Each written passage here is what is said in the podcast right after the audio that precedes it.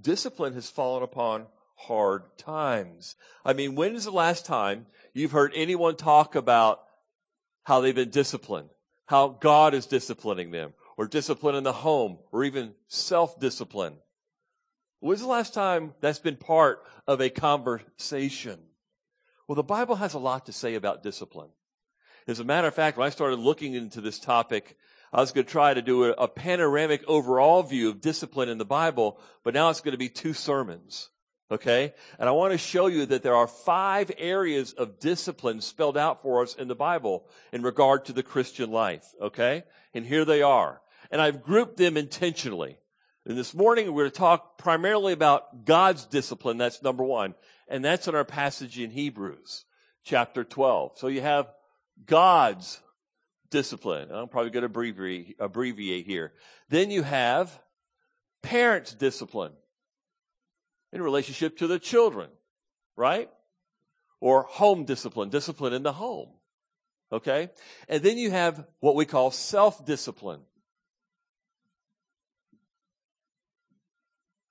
The, we're gonna, the word self-control is where the word self-discipline comes from. And by the way, in Galatians 5, that's part of the fruit of the Spirit is self-control. So when you read that, part of the fruit of the Spirit is self-discipline. Okay? What about, uh, we'll just say this, a friend's discipline?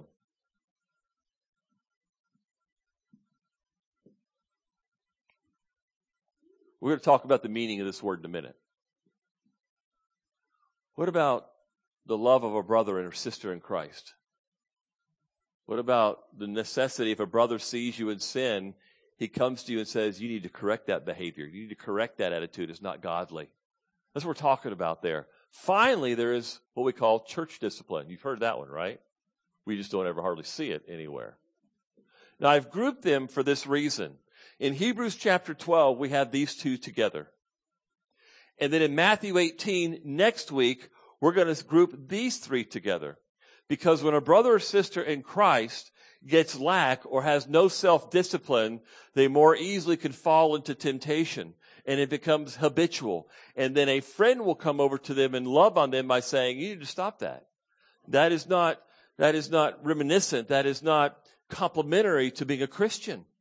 And then if that person who has lost their self-discipline and who ignores their friend, you go through what? Matthew 18. So that's why I group this together.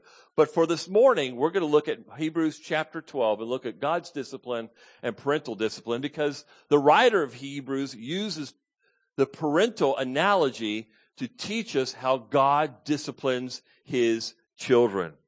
Okay? And so turn with me to Hebrews chapter 12. We're going to be looking at verses 4 through 11 this morning. Hebrews chapter 4 verses 12 through 11. So stand together with me. Turn with me and stand together with me at the reading of God's word. Okay? Hebrews chapter 12. What? Hebrews chapter 12 verses 4 through 11. What, I say something?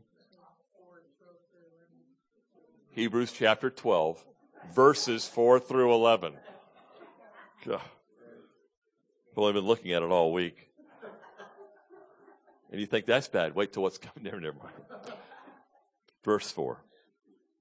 You have not yet resisted to the point of shedding blood in your striving against sin. And you have forgotten the exhortation which is addressed to you as sons. My son, do not regard lightly the discipline of the Lord, nor faint when you are reproved by him. For those whom the Lord loves, he disciplines and he scourges every son whom he receives. It is for discipline that you endure. God deals with you as with sons.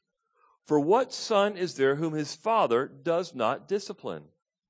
But if you are without discipline, of which all have become partakers, then you are illegitimate children and not sons. Furthermore, we had earthly fathers to discipline us, and we respected them. Shall we not much rather be subject to the Father of spirits and live? For they disciplined us for a short time as seemed best to them. But he disciplines us for our good so that we may share his holiness. All discipline for the moment seems not to be joyful, but sorrowful. Yet, to those who have been trained by it, Afterwards, it yields the peaceful fruit of righteousness. Let's pray. Heavenly Father, uh, this is so rich. Rich with you. Rich with your character. Rich with your love. And yet so practical.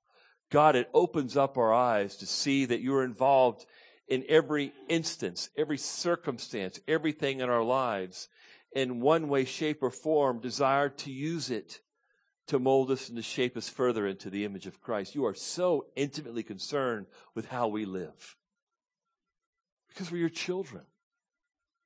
And we've been bought not with things like silver or gold, but with the precious blood of the Lamb, the infinite worth of Christ Himself.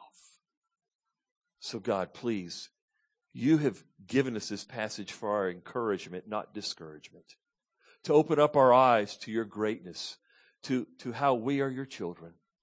And God, as sons and daughters, may we receive what you have to say in your word to us this morning. In Christ's name, amen. You may be seated. Thank you. Now, before we get to our passage, I want to say this. It's tremendously important that we understand the context in which verses 4 and 11 are given. And it comes from verse 1 of chapter 12, particularly the phrase this, Therefore, since we have so great a crowd of witnesses, cloud of witnesses surrounding us, let us also lay, lay aside every encumbrance and the sin which so easily entangles us. And let us run with endurance the race that is set before us. Get the picture that's going on here. Think about it for a minute the witnesses here. Okay?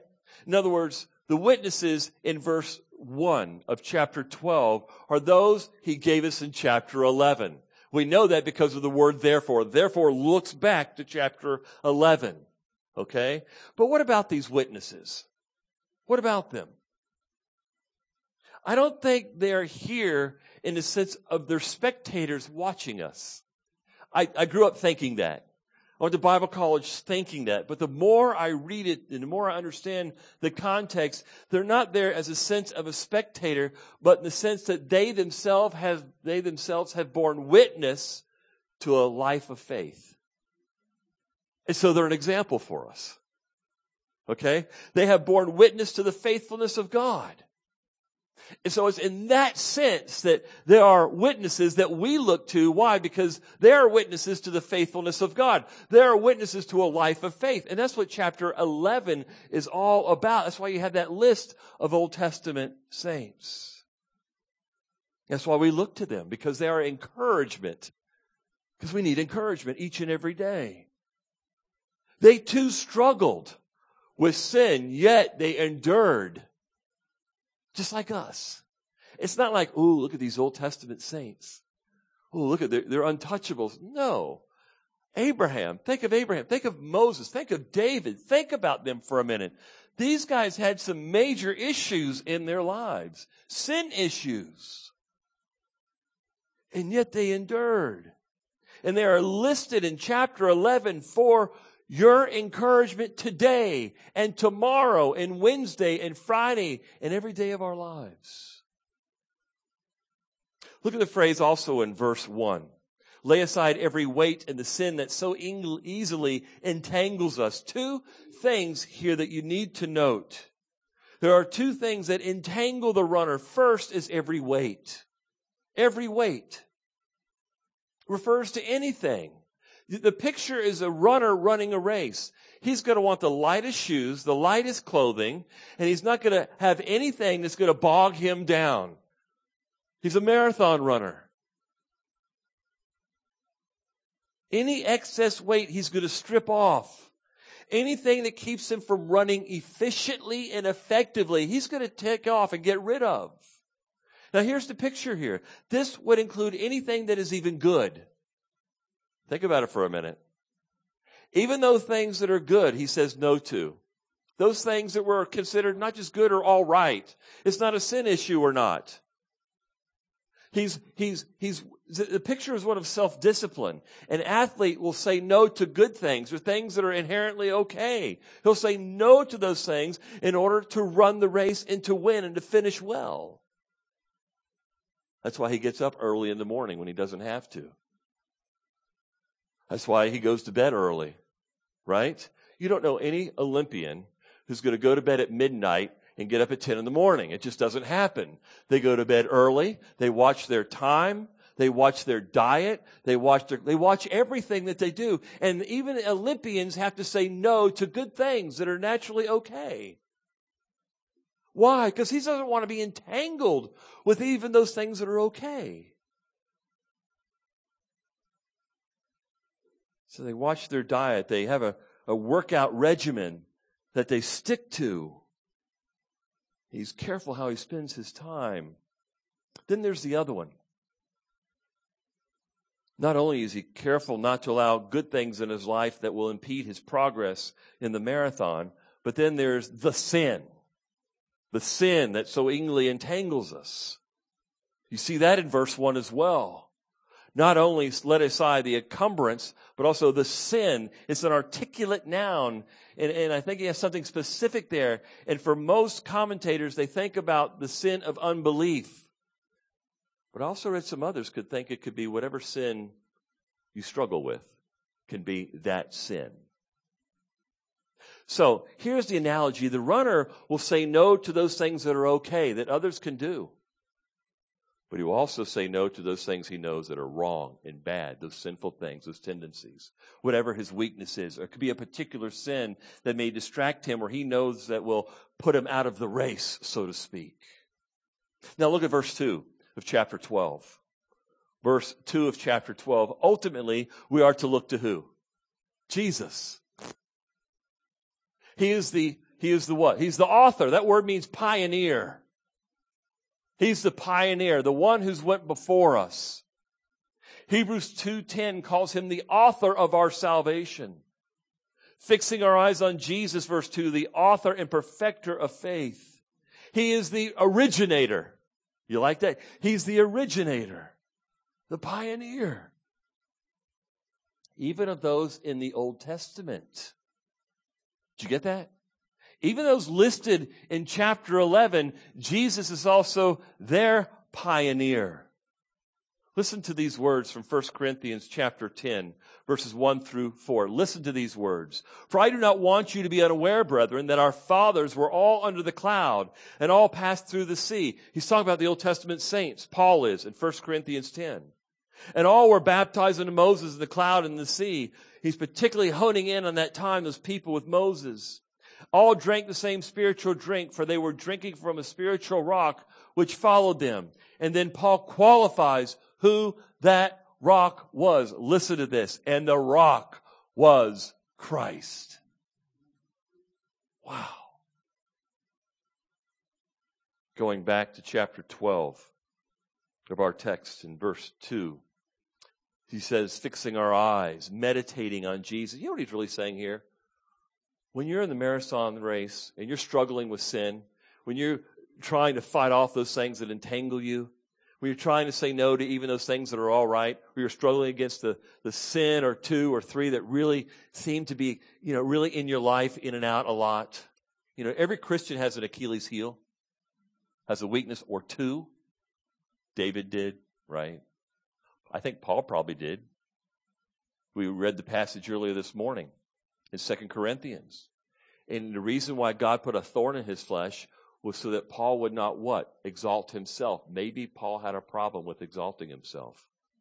And so God, as a training mechanism, allowed this thorn in his flesh to keep him from doing that. It's training, isn't it? That's, that's a form of discipline. We'll look at that in a minute. But I think you're getting the picture here. Preach the gospel to yourself, verse 2. That's what it means to fix your eyes on Jesus. Meditate on him. The author, perfecter of faith. You have all these folks just like you in the Old Testament, but now you have the ultimate one, Christ himself. Christ himself. Wow. What did he do? He endured the cross. He endured the cross. Look at that phrase. For the joy set before him, what did he? He endured the cross. He's gone through more than anyone else has gone through in human history. That's what that means. He's, he's, he's endured something that you and I have never could endure. He's been there and done that. And meanwhile, he perfected the faith in the Father. He's the perfect, he's the originator of faith in his, in the Father. That's the picture here. He endured the shame, the rejection, the desertion. He, they even yelled at him, come down from the cross and then we'll believe. Remember that in the Gospels? You come down from the cross and we'll believe you. Well, one writer points this out. Had he come down, he would never have hailed, he would never have been hailed as the perfecter of faith, nor would he have left any practical example for others to follow. Wow. So what kept him going? There's another phrase in verse 2, the joy that was set before him. Oh, wow. He endured the cross. He endured the shame. He endured the rejection. He endured the desertion. But what kept him going? What keeps us going? What should keep us going? The joy. Well, what was the joy set before him? Also in verse 2, the throne of God. That was on the other side of the cross. That's what is at the other side of the cross. That's what's at the other side of your death. Is being with Christ on the throne, in the throne room, being there in his presence. That's what awaits us. How often do we think of that during the week?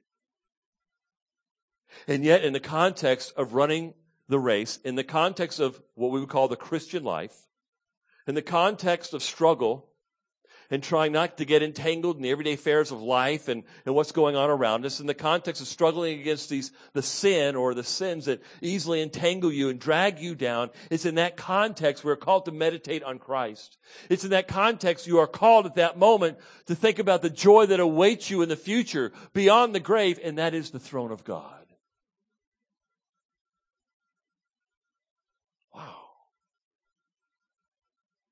And we know that this joy of his was not for him alone. You can't say that, oh, it's just for Jesus, not me. And here's why. If you want to turn the Gospel of John, of all places where we've been, the Gospel of John, chapter 15.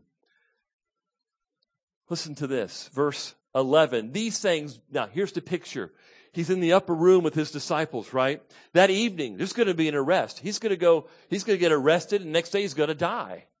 In the midst of that, he's preparing his disciples. And the last thing you expect him to teach or teach or talk about would be joy. What's the joy in his, them being in, huddled in the upper room? What's the joy in his rejection? What's the joy in Israel and the Jewish leaders wanting to kill him?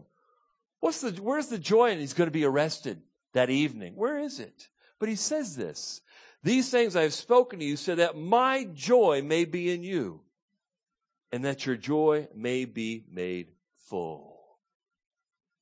Go to chapter 16 of the Gospel of John, verses 20 through 24. Listen to these words.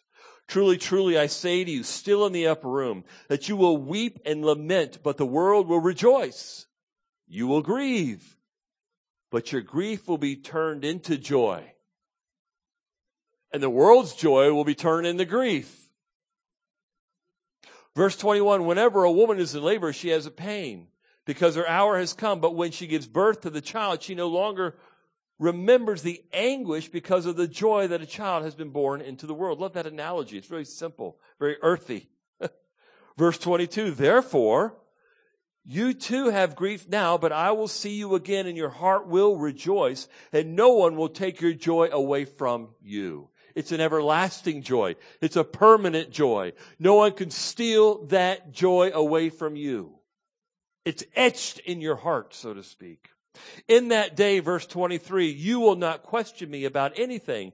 Truly, truly, I say to you, if you ask the Father for anything in my name, he will give it to you. Until now, you have asked for nothing in my name. Ask and you will receive, so that your joy may be made full. Wow. The joy of answered prayer. The joy that God Almighty, the sovereign of the universe, listens to you. The joy of knowing He cares for you. The joy of knowing He's your Father who loves you so much, He's going to discipline you when you get out of line. That takes us back to Hebrews chapter 12. So turn back to there again. Hebrews chapter 12. In verse 2, we learn what kept Jesus going, and it was the joy that was set before him, enabled him to endure the cross. To endure the cross. What's your cross this week? What was it last week? Is it a broken relationship? Is it somebody at work? Is it just circumstantial? Is it a disease? What is it? You got to know that God knows it's there and God has a reason for it. All things work together for good. But now, in verse 4 of Hebrews chapter 12, the, the context changes from a race to a family. From a race to a family, and specifically a father son relationship. Here, here's the big picture. He adopts you and puts you on a course. He saves you and puts you on that course. And that course is called sanctification. Chapter 12, verse 14. Pursue peace with all men and the sanctification without which, without which no one will see the Lord. This race, this marathon is, is, is, is a course that leads you to sanctification. It's a purifying course. And on this course of the Christian life, God is involved in your life and He trains you. He disciplines you. And so at this point, he goes from being a runner on a track or on a course, a marathon course, to now being a loving father who's intimately involved in every step of your race. Every step.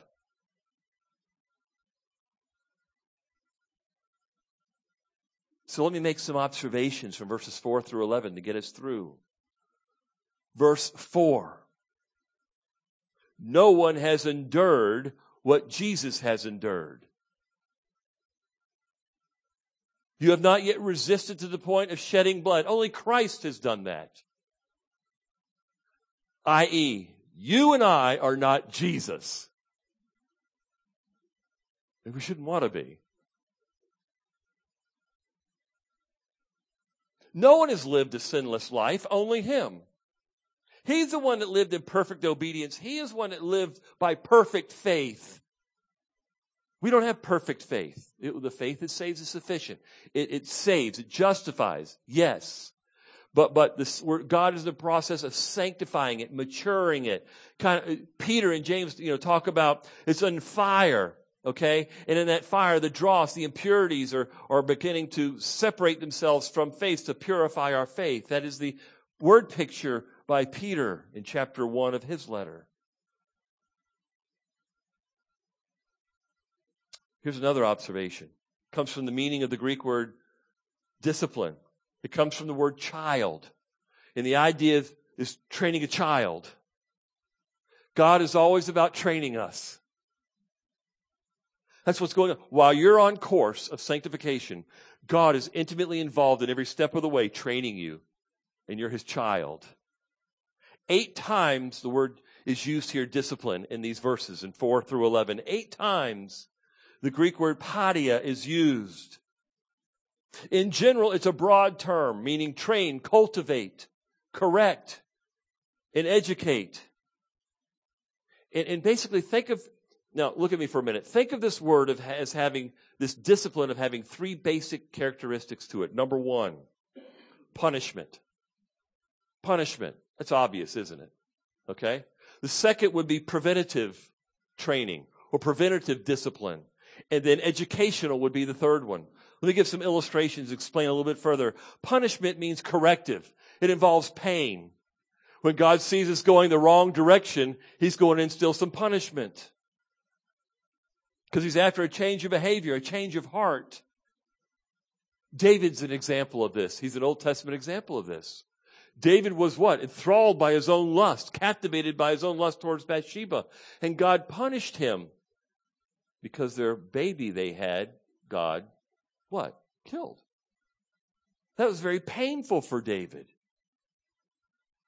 What about the church at Corinth? This not just happens to the individuals. What about the church at Corinth? 1 Corinthians chapter 11, 30 and 32. He says this, for this reason, many of you are weak and sick and a number sleep. But if we judge ourselves rightly, we would not be judged. Here's what's going on there. They're going to the love feast. At the love feast, they would also have communion. And they would just flippantly take it without examining themselves, without thinking about their walk with Christ and their walk with one another. And so while they were running over other people, they would still take the Lord's Supper. And he's saying, you're taking this so flippantly, as if it's nothing. You need to more, be more serious about the Lord's Supper. You need to use it to measure your life and to see if you're worthy of taking it. Then he says this. But when you are judged, we are disciplined by the Lord so that we will not be condemned along with the world. That's what he means. That was a form of discipline. That's why some among you are weak and sick and a number sleep. They die and go home to be with the Lord. That's a form of discipline. What about preventative? Oh, you know this as parents, don't you? You put fences up in your children's life. Don't cross over here. Don't go across the street because you're, you're preventing them from making mistakes. You're preventing them possibly from sin. You know what's best for them. You put parameters in their lives. God's law, the Ten Commandments are like a parameters for us. They're for our good. Right? Don't lie. Don't commit adultery. I mean, those are just parameters, fences that God puts in our lives to prevent us from sinning and experiencing even more pain. There are limitations and restrictions. Brings us back to Paul, 2 Corinthians chapter 12 that thorn in his flesh, I, I don't think it was a disease, I think it was a person that hounded him as he would travel about in his missionary endeavors. This person would hound him and hound him and make his life miserable. And, and that was a, a, a discipline mechanism uh, that God had in Paul's life. Why? Because to prevent Paul from exalting himself. So it's not just discipline doesn't just involve punishment, but there's also a preventative uh, aspect of discipline. Then there's educational. That means instructive, informative, to learn the ways and the character of God. Job is a beautiful example of this. Job 1 1. Listen to these words. There was a man in the land of Uz whose name was Job, and that man was blameless, upright, fearing God and turning away from evil. You go all the way back to the end of Job, chapter 42. After all that is written, listen to these words. Then Job answered the Lord and said, I know that you can do all things. So, so the, the whole book of Job was how God in his sovereignty was orchestrating the events in Job's life to teach him and train him about himself for God to show us, I am your God and this is who I am. These are my ways. And so he says, and then Job responds, I know that you can do all things and that no purpose of yours can be thwarted. God, you, are teaching me and you're training me with these circumstances in my life to tell me you're sovereign. Who is this that hides counsel without knowledge? Therefore I have declared that which I did not understand before. 1 1. Things too wonderful me for which I did not know. Hear now and I will speak. I will ask you and you instruct me. I have heard of you by the hearing of the ear, but now my eyes see you. Therefore I retract and I repent in dust and ashes. You know what that tells me? I'm never ever too old to learn. I am always a child in God's eyes. I don't care how old you are. To God, you're always that child. You're adopted and you're never too old to learn. So those are basically the three aspects. Let's go on through our passage in Hebrews chapter 12. Let's have another observation. Notice the relationship that is there. Notice the relationship. Oh, I love this. First of all, we're not Jesus. That's an observation. No one has gone through what he's gone through. Then we looked at the word discipline and, and broadened what it means, but now look at the relationship that is there, verses 5, 6, and 7. Verses 5 and 6 comes out of Proverbs 3, 11, and 12. And have you forgotten the exhortation which is addressed to you as sons? Then he quotes, my son, my son. Remember, he goes from the illustration of a race in verses one and two to now an illustration of family, sonship. Have you forgotten? The exhortation of Proverbs 3, 11 and 12. My son, do not regard lightly the discipline of the Lord, nor faint when you are reproved by him. For those whom the Lord loves, he disciplines and he scourges every son whom he receives. What about this relationship of father and son? Well, first of all, a father's always interested in everything that's going on in his son's life. He's interested in everything that's going on in your life. A father wants to know. A father cares. He's interested. And by the way, one of the observations we're going to make he has a goal for you. And so everything that's happening in your life, he wants to use so that you reach that goal. And that goal is verses 10 and 11. Holiness and the peaceful fruit of righteousness. That's why God is not interested in us being comfortable. He's interested in our character. this relationship. We often forget that God is doing a work in our lives and we get so bogged down in the circumstance or that person that's making my life miserable. And we, we, and we approach that situation with tunnel vision and we forget that God's wanting to use this specifically, this particular circumstance or situation or even person or event in my life to train me, to discipline me, either to educate me or to punish me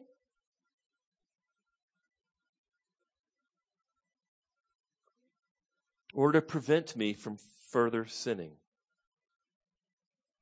Do we understand how much God loves us? Isn't that what this is all about? Isn't this what he's getting at in verse 6? For those whom the Lord loves, he disciplines. And not only that, scourges. That means whip. There are times we get so rebellious, so apathetic with him, so rebellious in our attitude towards him that he will even get out the belt sometimes. In other words, the, the, the, it'll be more of a punishment. It will be a punishment. But it's only because he loves us. I mean, he who has begun a work in you will complete it until the day of Jesus Christ. All things work together for good. All things, everything. What happened to you this past week that you did not like, that wasn't fair? God wants to use that to train you regardless of what it is. All things. Not most things. All things. And they come in different shapes and sizes, events and people. I think one of my problems, our problems as Christians is we kind of block God out of the picture. You know, I only focus in on my problem and not Him. Instead of getting out on my knees and saying, God, what are you teaching me right now with this person, with this misery in my life, with this problem? You know, what is it do you want from me? Father, I'm here to submit. I'm your son. I'm your little s. And meanwhile, you're focusing on Jesus because you know that what he endured was infinitely more than what you would ever endure. You've got the Old Testament saints to, in chapter 11 to look at. And so you're, you're in good company. You're not alone, beloved. We're not alone. But how many times we act as if we're all alone? And we have the church. We have one another. Not just the Old Testament saints, but one another. And ultimately we have Christ. That's what the writer of Hebrews is getting at here. You're not alone. You've been adopted. God himself in his sovereignty has placed you on a course of sanctification. And on that course, you're gonna, you're gonna come across a wall. Think of the picture of a marathon runner. If you ever run any distance, you know that certain times you hit a wall. Your heart is starting to go, whew, this is getting tough, and your legs begin to get feeble and frail. And when you hit that wall, you want to give up. You want to stop running. And everyone in this room has hit that wall, and you will hit that wall, we, where you could be in that wall right now. And God's saying, you have the Old Testament saints, you have Jesus himself, and you have the church. And not only that, you're his son. He knows the wall. He sees the wall.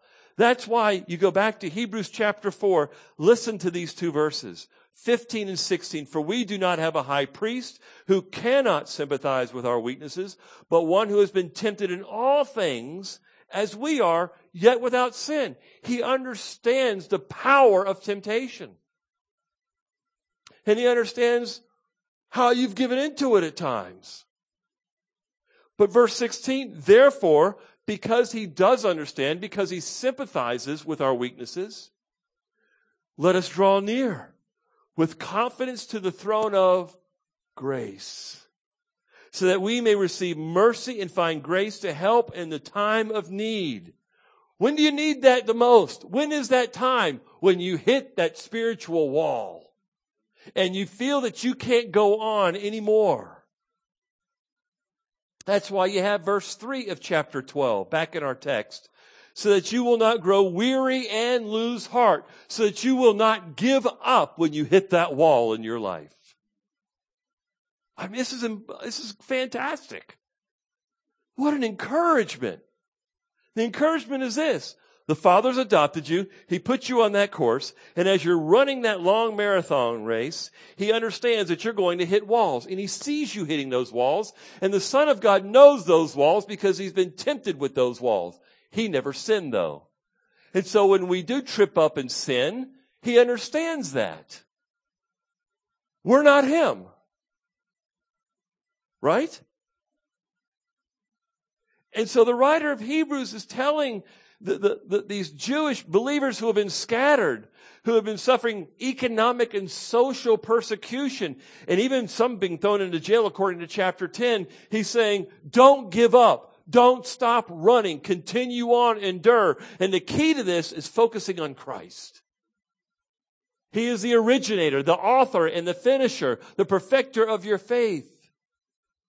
Preach the gospel to yourselves.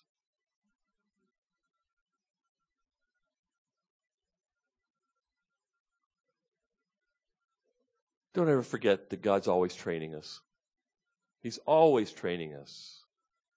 How about another observation? Notice the motive in verse 6 and 7. Those who the Lord loves. Loves. He disciplines. Look at verse 7. It is for discipline that you endure. God deals with you as with sons. For what son is there whom his father does not discipline, i.e., what father is there who does not love their children? And they express that love. One way they express that love is by disciplining them, either educating them or, or through preventative discipline or punishment when they cross the line into rebellion. Notice the analogy there. In other words, this discipline proves his love for us and our sonship. That's how God proves it. And then notice the contrast in verse 8, but. Another observation, but we've got a contrast going on here. If you are without discipline, of which all have become partakers, all of God's children are partakers of God's discipline. Wow, all. There's no exception. But if you are without, you are illegitimate children and not sons. Wow. Here's another one. Notice the goal, the purpose of discipline. Verse 10. For they, our earthly fathers, disciplined us for a short time as seemed best to them, but he, that is God, our heavenly father, disciplines us for our good. Why? Purpose statement, so that, purpose statement, here it is, we may share his holiness. This is reminiscent of what Peter wrote in 1 Peter chapter 1. Listen to 14 through 16. As obedient children, do not be conformed to the former lusts, which were yours in your ignorance. That is, before you came to Christ. But like the Holy One who called you, become holy yourselves in all your behavior. Why? Why should I concentrate on becoming holy today? Verse 16, because it is written, you shall, future tense, be holy. That's your future. That's God's plan for you. Out of 1 Peter chapter 1, 14, 15, and 16. You shall be holy for I am holy. God says, I've not only adopted you, I put you on this course while on earth of sanctification. At the end of that course is holiness, is righteousness, is being with the Son of God. So on earth, you're praying to the throne of grace. But when you die and you're with the Lord, you're at the throne of grace with a new body. What an incredible picture. That, beloved, is the joy that is set before us. It's that joy is what gets us through those walls, those spiritual walls, those problems, those difficulties, and even the discipline the Lord has for us. You see, that's the wonderful thing. The Father disciplines us because He has a goal in mind. He's out to achieve something. He who began a work in you will continue it until the day of Christ, when all comes to fruition. Meanwhile, He disciplines us. He educates us. He trains us as His children. He, he, he builds these parameters, these preventative mechanisms in our lives. And then when we cross them, we get a little bit rebellious, then he'll punish us. He'll spank us back in somehow, way, shape, or form. Sometimes we get really discouraged and we get really weak and we begin to really falter with self-discipline or self-control. We get out of control and sin creeps into our lives and these sin patterns begin to develop. And it begins by getting a little bit more lax and a little bit more lax in the Word of God, by not going to church and not surrounding ourselves with believers to encourage us. And it's a slow drift away. And in that slow drift, a friend will see that we're getting off course and we've, we've fallen into sin. And that friend comes into our life and says, I love you, but you got to stop. I love you too much to keep going that direction.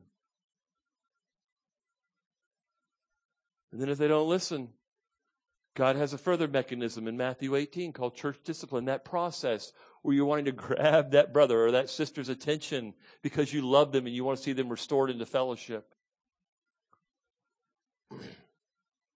Verse 11, observe the outcome.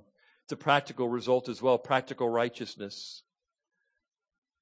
Chapter 12, verse 11, in our main text. All discipline for the moment seems not to be joyful. You got that right. but sorrowful. It, it's painful, isn't it? It's painful. Yet to those who have been trained by it, you look back at the pain and you say it's worth it. You look back at the pain, you look back at the punishment, you look back at the discipline, and you go, you know, God, thank you very much. It was a blessing. The blessing of discipline. Because afterwards it yields the peaceful fruit of righteousness. Of righteousness daily righteousness, practical righteousness, living in obedience. Which brings me to the last observation, and it has to do with the second area of disciplined parents. And just just handle this briefly. Notice we have to note the illustration there, the fathers with their children. Notice this, it should be a reflection. A father's discipline of their child should be a reflection or a mirror of God's training you. You see that? Parents, when you train your children, you are an illustration. You are mirroring. You are reflecting what God does with His children. In other words, when you're doing it, when you're disciplining them, you're, you're, you're giving your child a greater glimpse of the love of God, that He cares. A parent that does not discipline their child is communicating to their child, I don't care about you. Man, is that fallen on hard times in our society today. Man, this discipline instills security in a child, doesn't it? It communicates to me that, God, you're my father. It communicates to me that this woman over here is my mother when she disciplined me. Right? That she loved me. You might not understand it at the moment, but after you begin to grow by it, you begin to look back and go, aha, that's the purpose, that's the point. You're communicating that you're just not interested in, in circumstantial things or situations, but you're interested in their heart, their soul. You're interested in building their character, and there's nothing more important than that. Not interested in parents, interested in how comfortable your children are, but that you're instilling godly character into their lives. So truly, in the end, after all we've searched this morning, discipline, according to the scriptures, is a blessing from God. Let's pray. Father in heaven, oh, help us, just train us you, you, you reveal in your word your relationship with us and the practical ramifications of it, particularly using the illustration of a father and sons, father and daughters. And Father, how you care about every step we take.